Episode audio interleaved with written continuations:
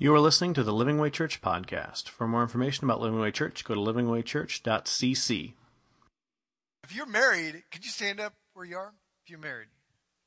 Even if your spouse is not present with you today, would you stand up if you're married? All right. Um, this is something you guys need to turn your radars on today. All right. This is something that will be a challenge and encouragement for you right now, currently in your life, right now. All right. So uh, I want to I want to pray especially for you right now. Father, I pray for these uh, men and women that are in right now in uh, in holy matrimony with someone, God. And, uh, and God, I pray that you'd open their hearts and their minds to hear and to receive uh, your word, I pray. God, in Jesus' name, amen. You can have a seat. Now, the rest of you that are single, this still applies to you. And if you're single again, or recently single again, or maybe you've married and for whatever reason life has brought you to a place where you are single again, this will still be applicable. All right. So, so, um, even though we're spending two weeks talking to and about married couples and being married, I, I want you to, if you're younger and single and plan on being married one day, I want you to begin to apply these right now in your life to your friendships. And if you're single again and you hope to be married again one day, then, then obviously apply this in the same way. But if, if you're at a place where you don't see that you're going to be married one day again, well, use this to challenge and encourage you on your faith journey and your relationships with others. Okay? So now we are going to talk about love, unity, and peace. Two weeks on the keys to, to good communication primarily uh, with that person that you love so much. Um, now, I just wanted to set off from the top that today I speak out of perfection. I uh, speak uh, out of out of uh, complete knowledge that I have excelled and do all of this correctly. Is that right, Nicole? I told you to say yes. You see that. Obviously, um, I have still more to go just by saying that I've arrived since that I haven't. So um, I'm not in any way speaking out of someone who has attained perfection on how to do all these things perfectly. Uh, but these are things that I applied to our life. My wife and I have been married uh, over 20 years, 21 years. It'll be 22 in, oh, well, this coming November. It's a long ways away. So 21 years. And um, uh, I feel like we have a great communication and uh, it's something we're still growing on and working on, obviously, but I feel confident that I think God's word is going to speak to all of us. A healthy marriage is not an accident. All right? It is, it is not something uh, that you just like wake up and go, man, this is a great marriage. If it's great, it's great for a reason. And if your marriage is on the rocks, it's a mess for a reason. It doesn't just happen one way or the other. So I want to encourage you, if you're single, to be thinking about how you can ensure that your marriage will be excellent when that day comes and how you can basically change the course of this ship if your marriage is not in a healthy place. Proverbs 24 3 says, By wisdom a house is built, and through understanding it is established the next two weeks, we're going to lay some stones to build upon in your relationships. And if you're healthy already, if your marriage is good, then this is just going to bring great fortitude and it's going to be great encouragement for you to just excel in that even further. Ephesians 4 3 says, Make every effort. Everybody say, Make every effort. It says, Make every effort, effort to keep the unity of the Spirit. So here's the deal. You're going to get out of your marriage what you put in. All right. You're going to get out of your future marriage what you put in. Even now, you're sowing into your marriage right now, whether you're single or married. And what you put in is what you're going to get out. Let's look at some marriage uh, statistics. It seems that some have found uh, the wrong one. uh, Dr. Holly Hines, in the uh, book sexual detour, these are some of the stats 70% of married men and 60% of married women have had affairs. Now, I think that's interesting. Let that sink in for a minute because those are the ones who fessed up to it. Right? And, and this is troubling in many ways. I want you to feel the pain of that for just a second. I, I want you to, to, to know that this is tragic in every sense of the word. Whether anybody ever finds out or not, whether your spouse ever finds out, this is something that cuts deep to the heart of trust in a relationship and your confidence in a relationship. So I want to challenge you to, to listen to God's challenge today from, from His Word. Here's another stat. In the U.S., half, you might know this, half of all couples who marry will stay married for only 15 years. Here's the, the windows of divorce. Uh, years uh, four, seven, and 14. That's when the most divorces are at. Four is when they realize, whoa, we, we've gone down a path these last few years that has not been healthy and so they get a divorce. Or they suck it up, and then at year seven, they just can't handle it anymore. So they get a divorce. Or they go, well, it's for the kids' sake, and let's just wait till they get out of the house, and then that's your 14. So 4, 7, and 14 or 15 uh, are the years where most people get divorced, and uh, you might know that 50% of the marriages that end in divorce, guess what it is in the church? It's better. No, it's not. It, it's about the same. It's still over 50% of church people end their marriage in divorce. Now, and here's something I read uh, recently 80, whew, this is scary, because uh, 80% of people currently married feel like they've married the wrong person. Is that crazy? I mean, we are in a crisis of the family. Today is probably the most important message of our society. This, these two weeks are probably the most important messages of our entire culture, of the world, of our church of your family, of your future. Because the family is in deep, deep crisis. Something's broken, something's not working. Even churchgoers are not living by God's ways, and they themselves are finding that they are in the shipwreck of their marriages. And you know? Of the 50 that do stay together, statistically, half of them aren't even happy in their marriage. They live in separate parts of the house, they sleep in separate beds. It's a marriage of convenience for the kids, for insurance. It's just too difficult to get divorced. So you've got two out of four getting divorced, and then of the other two, only one is happy. So one out of four marriages are still trucking forward and happy with each other. Now, I say that, that's like one of the first things I say to a couple when I sit down to, to do marriage counseling, because the odds are against you. I want you to know that. Every 10 to 13 seconds, another couple divorces. Every 10 to 13 seconds. I think we all can admit that something is wrong. Something is not working. So I want you to think for a second if this applied to any other area of your life. For example, Say that you uh, heard that tomorrow's forecast was at 50%. There's a 50% chance of your children being mauled to death by a bear. How would you respond differently? You wouldn't go, okay, you know, be careful out there, honey. You know, we wouldn't say, you know, look both ways and just run. Are you working out? we, uh, you know, we, we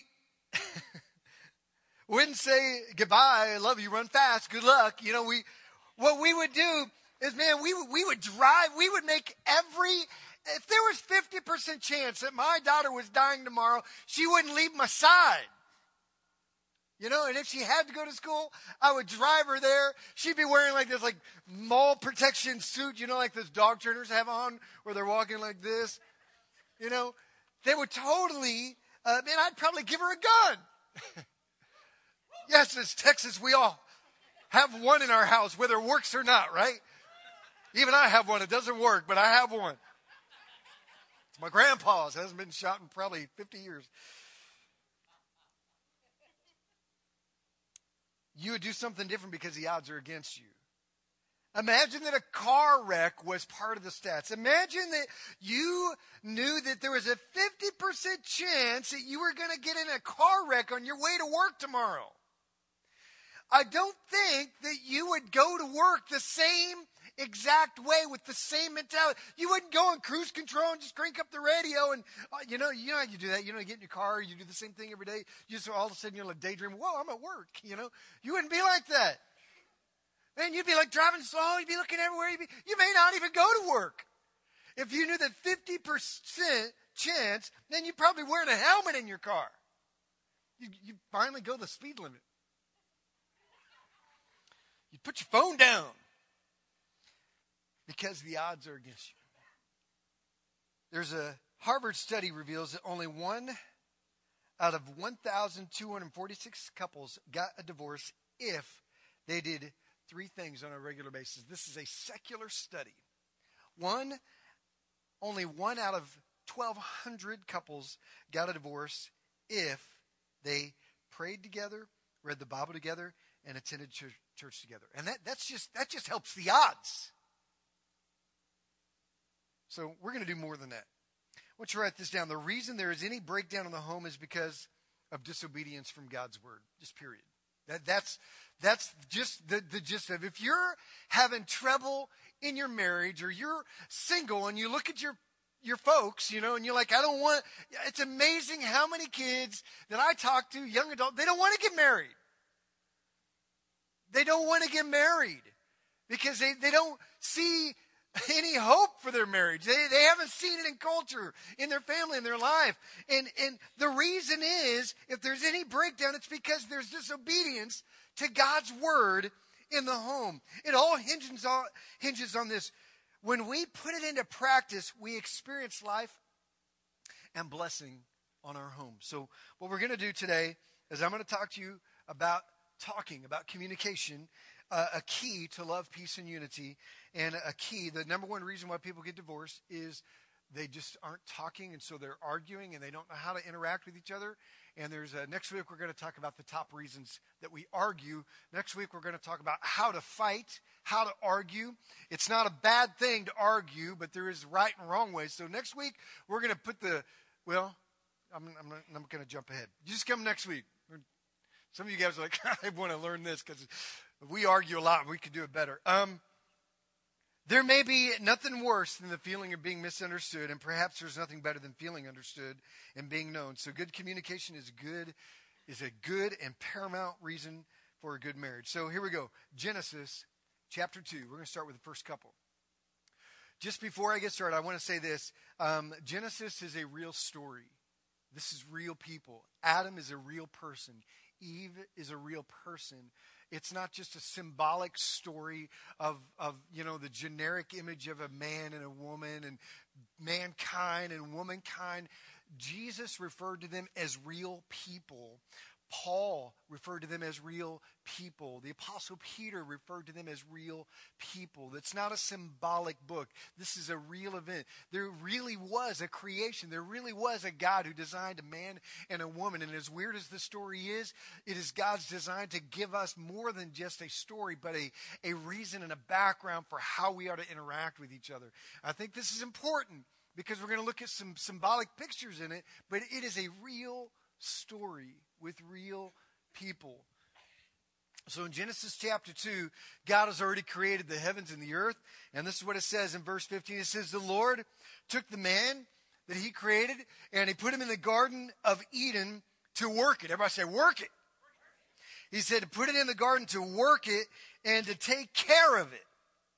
By the way, work is not a result of sin. We don't work because we're being punished. Guys, we are designed to work. We are created to work. It's in our DNA. By the way, I have read this, uh, actually, there's a little documentary. I, they've actually traced mankind down to one human being. Uh, so they believe that all of man is the result of one person. This is biology 101. And they call that person, guess what they call that person? Adam chromosome Y. All right, because they've traced man down to one person, and even science, so they don't believe in the creation, they call him Adam.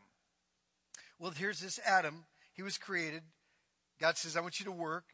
By the way, I think it's interesting that men find fulfillment because of this outside of the home and their accomplishments. And uh, as we're going to find, women find uh, fulfillment with their accomplishments inside the home. So there's this conflict uh, between the outside house and the inside house, always going on between men and women. Verse 16 it says, And the Lord God commanded the man, You are free to eat from any tree in the garden, but you must not eat from the tree of the knowledge of good and evil. For when you eat from it, you will surely die. Now, when he says die, he's not talking about a physical death. He's talking about a spiritual death, a connection with God. Now, these are the ground rules. And this is the ground, listen, this is the ground rules of the Bible. You're not your own boss. That's the ground rules of the Bible. The ground rules in our relationship with God is you are not the boss. God is in charge. You can't do whatever you want. That's the beginning story of the Bible. You're not the boss. When we start thinking we are the boss of our own destiny, trouble happens. Verse 18, it says, Then the Lord God said, It's not good for man to be alone. All men said, Amen to that. Amen to that. It was, it was a joke, but it was literal too.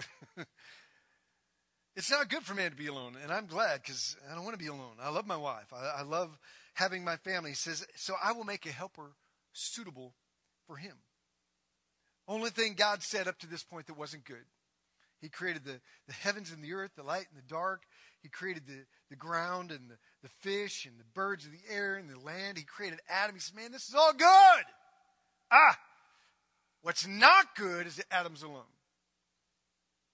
Adam didn't say anything. Perhaps he thought things were fine, but God always knows better. He knows what we need. So this is what happened. Verse 20.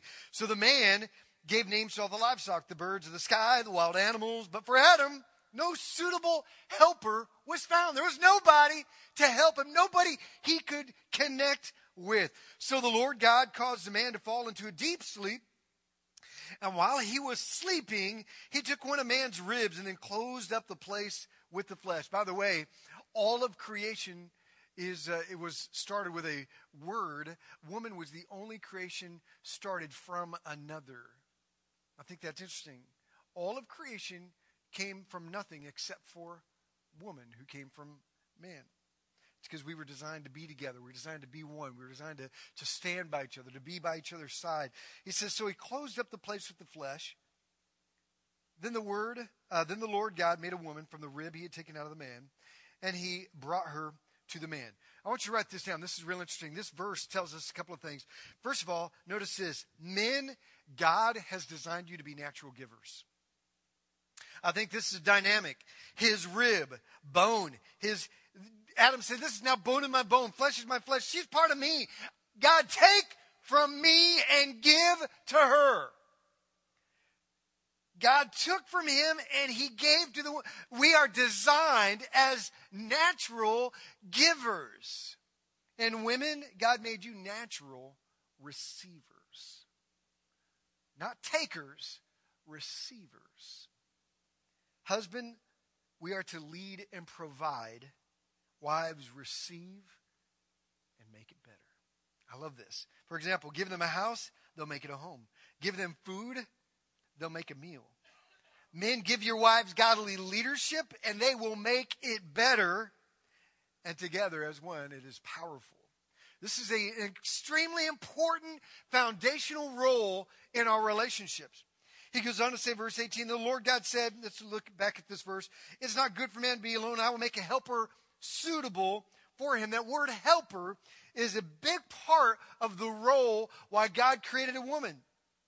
Wife, your role is to make his life, to make this life, to make this world better. You help him.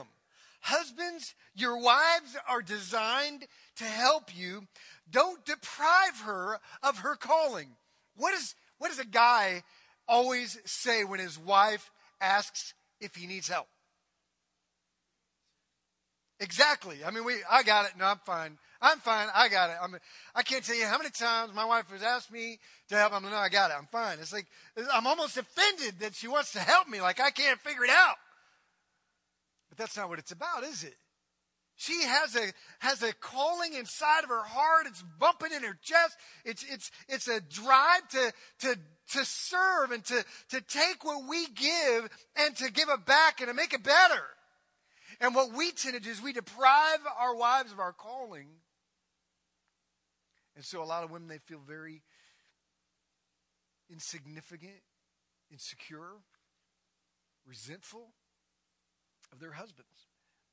So in a healthy marriage, four big ideas about communication here. This is the first one is that we communicate from our roles and giftings. Now we've talked about the roles in marriage before, so I'm not going to get into that right now, but it does mention a couple here. Understand this and live this. Everything we say and do is designed to bring out the best in each other. When we don't understand our roles and what God has called us, we bring out the worst in each other. Genesis uh, 2 uh, 23 says this says now this, he says to the woman, now this is now bone of my bones and flesh of my flesh, and she shall be called, whoa, man. For she was taken out of man. That's what, you see, that's the first thing he said. Whoa, man. Thank you, God. For she was taken out of man. Basically means, uh, this is to sound weird. It means man with a womb. Pretty, isn't it? Um, It sounds weird when you think of it like that. That is why a man leaves his mother and father and is united to his wife. And when you get married, you leave your parents, you leave your friends, you leave your dreams, you leave your goals, even ministry if necessary, because your dreams now become one dream. As a couple, you become one. Doesn't mean you abandon those things. It means that those things are now at the bottom of your list to your wife or your, your husband. So the Hebrew word here for united is the word debach. Everybody look to your neighbor and go, debach. If you spit on him, you said it right. Here's what debach means. The word debach means, um, as I'm spitting, my, my, my daughter told me the other day that I spit really big when I was preaching the other day. And it's because she sat over here and I said, I said, well, that means God's here. Now, I mean, I grew up in like Spirit-filled Church where, man, you, you didn't want to sit on the front row. They're like spitting everywhere. It's like, all right. Debach means to continually. Check this out. The word united, we just got, oh, united. We're together. That's it. We're done. But debak means to continually catch by pursuit. It means to cling to and continually adhere to. It's not just to pursue until you're married, we're done, we're united, case closed. Now we can do whatever we want and act however we want. He says, no, he says, to be united means to continually clinch and pursue. So I want you to write this down. We communicate with the purpose of pursuing each other. The reason that you have a conversation with a friend or with your wife or with your husband is because you want to be with them. You want to hang out with them. You want to know about them. You want to resolve the issues because you want to be together. Different uses of the word debach in the Bible. Uh, it's the same word debach. It's translated sometimes to join intensely, to chase, to follow, to continually cling, to pursue. It says, and they clung to each other, they pursued each other. And they became one flesh. The Hebrew word for one there is the word chad, which means that they are being one. Being. It's an active thing. The amazing mystery of the one plus one equals one. This is an adventure of a life. Anything leaves you disappointed if you don't live by this idea. Feeling alone, questioning marriage. If you don't live by this, it just doesn't make sense. We are told to chase our dreams and to fulfill our calling and do whatever it takes to reach our potential. I see this all the time. Man, guys who will, who will let their marriage fall to crap because they want to be great at work or be a great soldier or they want to be a great in business or they want a certain career or they want to chase a dream. They want to be a musician or an artist or whatever. You know, there's nothing wrong with any of those pursuits. But if it's at the price of your wife or your husband, you're headed for disaster.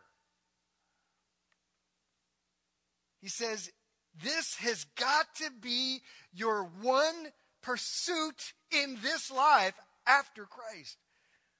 we're told to chase them, but don't chase them. These are lies and they damage marriages. Divorce is not an option, Nicole and I. It's not a word in our vocabulary. I know some of you have gone through divorce, and I want you to know your life is not over. God can pick you up right where you're at and move you forward. And there's healing and there's, there's grace and there's mercy and there's forgiveness for our struggles and our failures and our stumbles. But if you're pursuing a marriage right now, then know that this is something God wants you to have forever. If you're in a marriage right now and you're still together, but you're thinking about divorce, I want you to know God wants you to be in that marriage forever. As long as you both shall live. And it can be a blessed marriage. It can turn and go in a completely different direction when we follow God's will for our life. Ruth Ann Graham was asked, Have you ever thought about divorcing Billy Graham? And she said, Never a day in my life have I thought about divorcing him. I've thought about murdering him on many occasions, but never, ever divorce. Thought that was funny. Uh, it's not something uh, we're going to do, uh, Nicole and I. It's not even an option because we are in covenant with each other. God brought you together. Malachi 2 says that God hates divorce. His plan is for you to work out any difference, to communicate, and to pursue each other because you are one. You're clung to each other. Now, again, if you've stumbled in this area, there's grace, there's mercy, and there's a future for you. I believe that 100%. Here's the third thing I want you to write down is that we communicate as a team, not as opponents. We are not enemies. Solomon described it this way I need a husband and wife or an engaged couple. Mm-hmm. We got a few again. I need a husband. All right, Tiny and Ida. Excelente. All right. Here's what I'm going to ask you to do, Tynan uh, or Ida, either one of you. I want you guys to tie your legs together. Okay? Not too tight that you can't undo it, but, you know, tight enough to where it's not going to fall off. All right? While they're doing that, I want you to think about for a second what Ecclesiastes 4:12 says. It talks about how it is better to have two people than to have one person in a relationship because if one is cold, the other can keep them warm.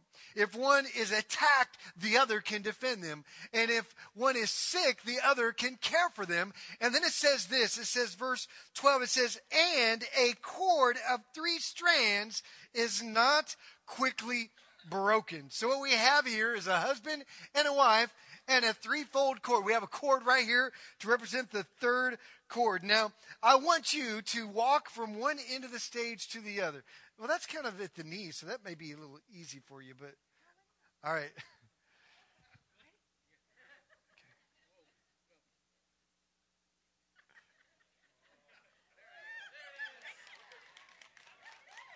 All right, now walk all the way to the other side.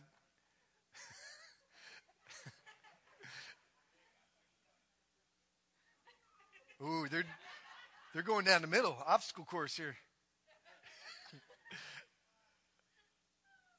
All right, and then make your way back over here in front of me here. Oh, there goes the rope. All right, you'll need to tie that again because I'm going to have you do something if you could. All right. Now, I want you to know that this is what it says when it says, We are one flesh in a threefold cord. That threefold cord is a husband and a wife and the Lord God Himself who ties us and knits us together. It's kind of like a three legged race, tying our legs together. Two individuals joined together by one cord of Christ. Now, if you noticed right away, immediately things didn't go exactly together, did it? What changed that? What was that? You started talking to each other. No, you should, no, no, no, no, no. All right, all right, now try it again. It's in a different place. It's a little bit, all right, it's a little bit harder down there. All right, now I want you to turn around and I want just one of you to walk without the other's consent. And you just, you just, you know, make her, make her do it. You're the man. Make her do something. Notice he's not moving. we were joking about this before service. I want you guys to walk over here if you could for a second. You see, if you work together and if you want to run together, uh, And if you want to serve together, you got to find the rhythm of God's purpose in your life. You've got to not only say, well, Jesus is the center of our life, but we've got to let that cord be the dictation as to how we communicate and how we work through things together. Because when we do it on our own, if you were to do it on your own or you were to do it on your own, somebody will fall, somebody will stumble, somebody will be mad without a lack, without communication. Someone will always be competing for control. Somebody will fall somebody will be hurt. Right? See, when God has called us to be joined together, that threefold cord of Christ has got to be the thing that knits us together. And even if we stumble or, or kind of have some mess ups or some little confusion at first, talking it out, keeping Christ the center of our life, leading us and guiding us. We must have unity. We must have common direction, or somebody's going to get hurt. If you could walk over there and untie it, and you guys are done. Let's give them a hand as they walk this out together. This is about talking about the we, not the he or not the me. It's talking about a partnership. Something Nicole and I heard when we first got married, and we love saying this, and we tell other couples, is instead of just saying I love you, we say I love us. Because I can't imagine my life without her. Thank you. Anybody else want to give it a shot? See how good your communication is, huh? Adam and Eve, verse 25 says, Adam and his wife were both naked and they felt no shame. God makes them just the way we like them, doesn't, doesn't he, man? Naked. All right.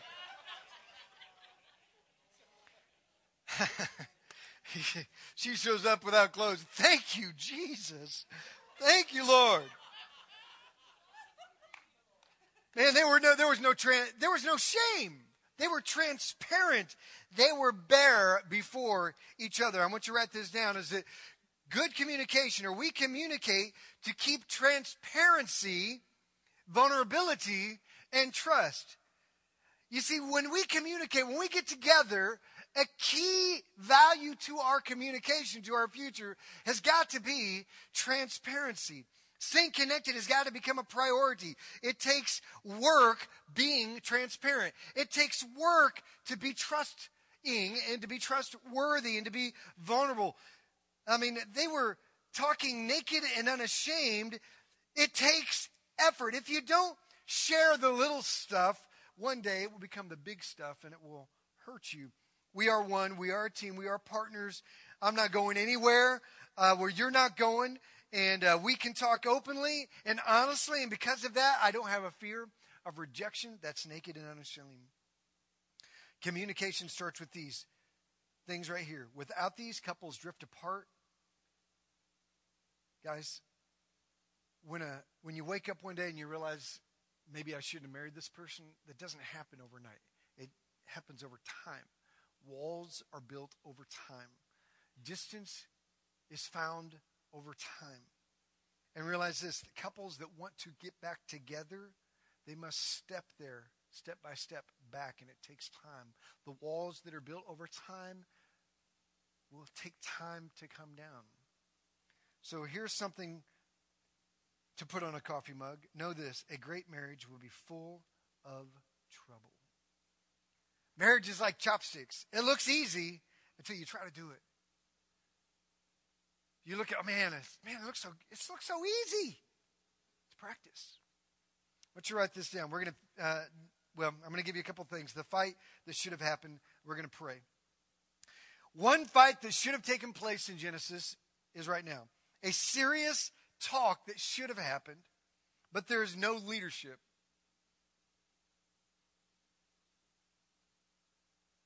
Genesis 3 4. The serpent said, You will not surely, uh, you will not certainly die, the serpent said to the woman.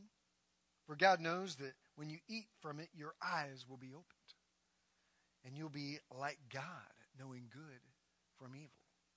You see, Satan will lie to you about your relationships and about your marriage. God does not want the best for you. That's what Satan will tell you. That God doesn't love you enough to fix your marriage or to, to put you in a loving relationship. You deserve a little bit more. The enemy will say to you, when it comes to your marriage. He'll say, man, you, you could do so much better. That's a lie from the enemy. God is holding back from you. The fruit is better over there at work. The fruit is better over there at the school. The fruit is better over there across the street. Man, the neighbors, man, that old friend, that Facebook friend, man, that's better fruit. God is holding back on you. See, this is the lie of the enemy in our relationships, and that's what he's lying right now. He's saying to Eve, man, God doesn't want the best for you. He's got things he's holding out on. Well, that's a lie. Where do you think the man was when she ate of this fruit? Check this out. When the woman saw that the fruit of, these, of the tree was good for food and pleasing to the eye and also desirable for gaining wisdom, she took and uh, she took some and ate it. she says it was on sale. We're saving money. You realize it still costs.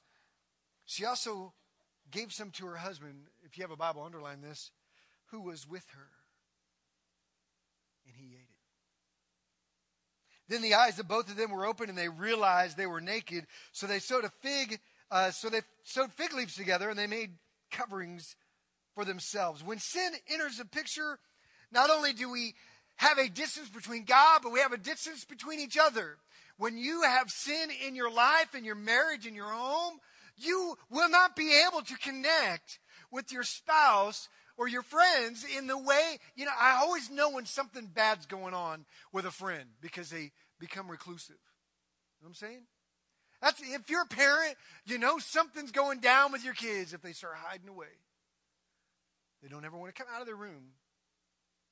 If your husband doesn't ever want to come home, if your wife is always escaping into some book and never wants to connect with you, if they're secluding them, hiding themselves, something is going on in their heart or in their life. I want you to notice this is that Adam was right there.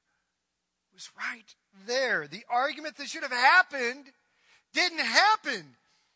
What could have happened was Adam could have said, Eve, my sweet, my darling, my love. No, don't listen. He's lying. It's a lie. Honey, remember what God told us. Remember the promise of God. Remember, honey, please, honey, don't. And you know what? If she had eaten and he had not, we still would have been okay. Because the Bible says that our sin problem was passed down through Adam, not Eve. So Eve didn't bring the sin problem, Adam brought it. If he'd have said, "No, honey, no, thank you. Let's talk to God. Let's let's let's get this worked out because God put me in a role of leadership to guide us, and I and and and I want us to get us back on track." But instead, he failed his leadership, and he ate some too, and that's when God showed up. And what follows is an argument that didn't have to happen. Genesis 3:16 to the woman he said God shows up and he says to the woman he says things are going to happen that aren't going to be good because of what you've done. And this is what he says. He says to the woman he says God says I will make your pains in childbearing very severe. That means it's going to increase. It's going to hurt to have a baby. Every, every woman say thank you Eve. And then and then thank you modern medicine for uh, epidurals, right? Um, it says, I will make your pains in childbearing very severe, and with painful labor you will give birth to children. I tell you what, nobody hurts for their kids like a mother. Right? A, a, a child gets hurt, and dad's like, come on, suck it up. Even our little girls, they're sick a day. You get, you get one day from me. Two days, it's time to get it together right? And if it's a guy, you don't even get that, right? We're, we we don't have mercy embedded in our hearts like our wives, like a mother does. Nobody hurts for their children like a mother, and it goes right back to here. It says you will have pain for your children. And I, I want you to notice this that when sin enters a marriage, here's some things that happen. Here's some results of sin in a marriage. I want you to write this down an unhealthy focus on children. You know what happens when you know that a marriage is not doing well? Because everything revolves around the baby, around the child, around the, the daughter, around the son, regardless of what age. An unhealthy focus on children, putting your kids over the spouse is not God's plan for your marriage. Revolving your life around your kids, your schedule, your events, even your church around the kids is not God's plan for your marriage. You know, I'm glad that we have a kids' church that's a lot of fun and that kids bring parents and that they want to come back because of that. But, mom, dad, you need to pick a church that's going to help you grow. Because maybe they get an hour of kid venture or some kids' church someplace, but they get you seven days a week. And if you're not growing, there's, there's no church that can fix what's going on in your family. You need to find a church where you're growing and plug your kids into that life because if you're maturing, your family will be fine. Your family will be okay. But instead, we have an unhealthy focus on children. When, the, when we feel anxiety between a husband and a wife, we'll say, you know what? Forget you. Come here, baby. You love mama, don't you? Right? I'm, I, you know, my, wife, I, I don't know, but my, my daddy's girl, you know, I love my, my, I love my girls. We get this unhealthy focus. He goes on to say, he says, because of this, to the woman, he says, and your desire will be for your husband. That does not mean, oh, I love you so much. I just want to be with him all the time. What it means, it says that you will desire to have control over your husband. That's what the literal there means. He says, you will desire to take charge. And that way, in response, it says, but he will rule over you. He says, in a marriage that is affected by sin, there'll be fight over control over children and over issues of the home. I want you to write this down. That you know that sin has entered a marriage when there is fighting and attempts to control and manipulate each other. Manipulation to get what you want, a lack of mutual submission. Verse 17 it says, To Adam he said, Because you listened to your wife, and in this area was not an area he should have. By the way, men, you should be listening to your wives. My my best counselor, my best guide, the person who loves me more than any of you is my wife. And she matters, her opinion matters more than any person on this planet. And I will listen to her. But in this instant, Adam was not a man and took leadership and he did not protect and look out for his wife. And he says, And Adam, because you didn't protect and look out for your wife, instead you followed her and ate fruit from the tree about which I commanded you, and I told you you must not eat it.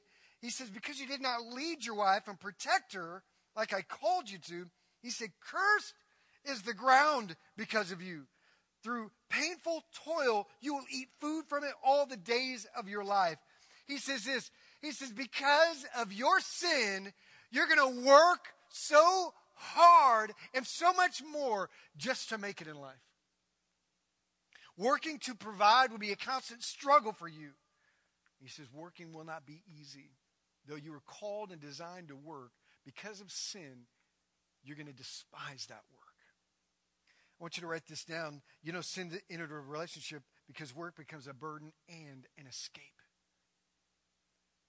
Overall unhappiness with life, feeling resentment, all of a sudden they, they, you know what? Things at home are weird. I'm just going to dive into work. I'm going to spend all my time, all my efforts, all my, I have nothing left when I go home because I poured it out at work. Honey, you need to be thankful. I am providing for you. It's just an excuse not to communicate, not to try, not to put in the effort. When God says, no, no, no, no, I know it's going to be hard at work, but that's still who you're to pursue. And sin enters, and when it does, the fruit of it is an unhealthy focus on work. Work becomes a burden and an escape. Verse 18, he says, It will produce thorns and thistles for you, talking about the earth. And you will eat the plants of the field, and by the sweat of your brow, you will eat your food until you return to the ground. I mean, until you die, and by the sweat of that brow, you'll eat until you die, since from it you were taken, from the dust you are, and the dust you will return. He says, Man, you might work yourself to death. And in Romans Romans 1 and 2, it says not only did that happen, but because of Adam, also sin was introduced to this world. See, here's the result men will struggle at work, women will struggle at home, and men and women will struggle with each other. That is the result of what happens when we don't follow God's will for how we communicate. So, next week, I'm going to talk to you about how to argue, how to communicate your differences in a healthy way. I want to end with this verse, Ephesians 5:31, and uh, we're going to pray. So if the band wants to come on down, it says, "For this reason, a man will leave his father and his mother and be united to his wife." The apostle Paul is quoting Genesis that we read earlier, and he says, "And the two will become one flesh." He says, "This is a profound mystery." But I'm talking about Christ and the church. You see, our marriage, our home, is to be a reflection of the only hope this world has, and that is Jesus Christ. I want you to ask yourself if you are married, does your marriage reflect Jesus? Does it reflect, do you reflect Christ in your marriage? Do you reflect, uh, reflect the bride of Christ in your marriage? Because when we do it right, the world sees Jesus in our life. Now here's the beauty of the cross is that when we fail, there is forgiveness and a fresh start and a new beginning. 2 Corinthians 5 17 says, If anyone be in Christ, he's a new creation. Old things have passed away. Behold, all things are brand, brand new. So understand this God is a God of redemption. Jesus paid the price for every mark that was missed, including our marriages. So I want to pray for you. If you're a single person, I hope you receive this today. If you're married, I hope you receive this today. I want to pray for you. Let's pray. God, I pray that you would help us to, to see our God given, handcrafted, molded roles in marriage. that men have been designed and crafted, and women have been designed and crafted as beautiful, purpose filled creations to be in unity in pursuit of each other. God, help us to talk to each other.